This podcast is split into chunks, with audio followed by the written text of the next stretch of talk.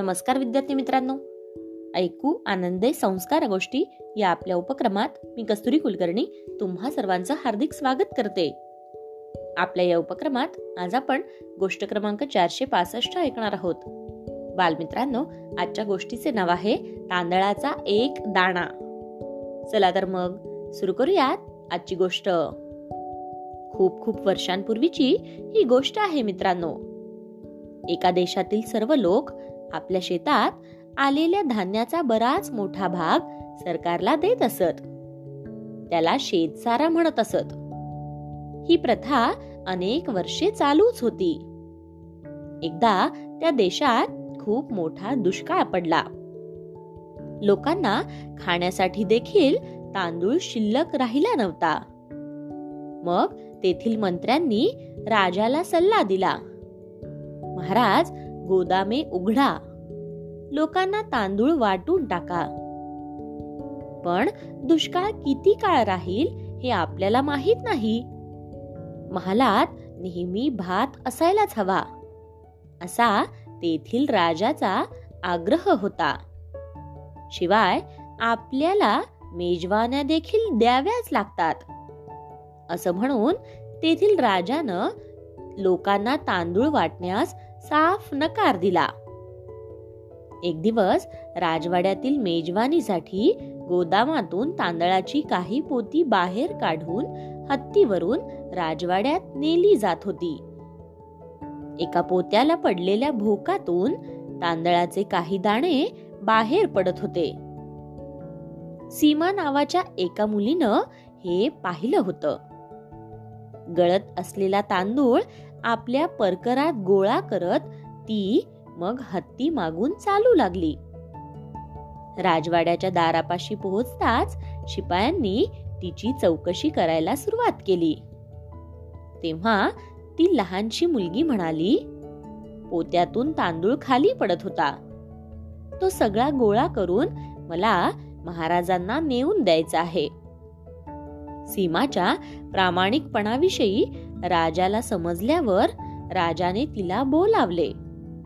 आणि म्हटले मी तुला काहीतरी बक्षीस देणार आहे. तुला जे हवं असेल ते मला माग. तेव्हा सीमा म्हणाली खर तर मला काहीच बक्षीस नको. पण तुम्हाला जर काहीतरी द्यायचंच असेल तर मला तांदळाचा एक दाणा द्या. तेवढंच माझ्यासाठी पुरेसं आहे. हे ऐकून राजाला फार आश्चर्य वाटलं. तो म्हणाला मी राजा आहे. मला शोभेल असंच बक्षीस मला द्यायचं आहे. तू आणखी काहीतरी माग. मग सीमाने थोडा वेळ विचार केला. आणि ती म्हणाली ठीक आहे. आज मला तांदळाचा एक दाणा द्या. उद्या दोन दाणे. परवा चार दाणे. पहिल्या दिवशीच्या दुप्पट दाणे दुसऱ्या दिवशी. असे देत जा. आणि असे तीस दिवस द्या. राजाला सीमाची ही मागणी फार काही मोठी वाटली नाही. त्याने तिची मागणी लगेचच मान्य केली. सीमाला त्या दिवशी तांदळाचा एक दाणा मिळाला. दुसऱ्या दिवशी दोन दाणे. तिसऱ्या दिवशी चार दाणे. असं करत दहाव्या दिवशी तिला पाचशे बारा तांदूळ दिले गेले. ते एक मूठ भर झाले. सोळाव्या दिवशी तिला दोन टोपल्या तांदूळ देण्यात आले. त्यात बत्तीस हजार सातशे अडुसष्ट तांदूळ होते. राजाने विचार केला या दुप्पट देण्याच्या पद्धतीने मला वाटलं होतं त्यापेक्षा कितीतरी जास्त तांदूळ द्यावा लागत आहे. पण ठीक आहे. काही हरकत नाही. असं करता करता चोवीसाव्या दिवशी सीमाला आठ टोपल्यात त्र्याऐंशी लाख अठ्ठ्याऐंशी हजार सहाशे आठ तांदूळ दिले गेले. सत्ताविसाव्या दिवशी चौसष्ट टोपल्या घेऊन बत्तीस हत्ती सीमाच्या घरी गेले.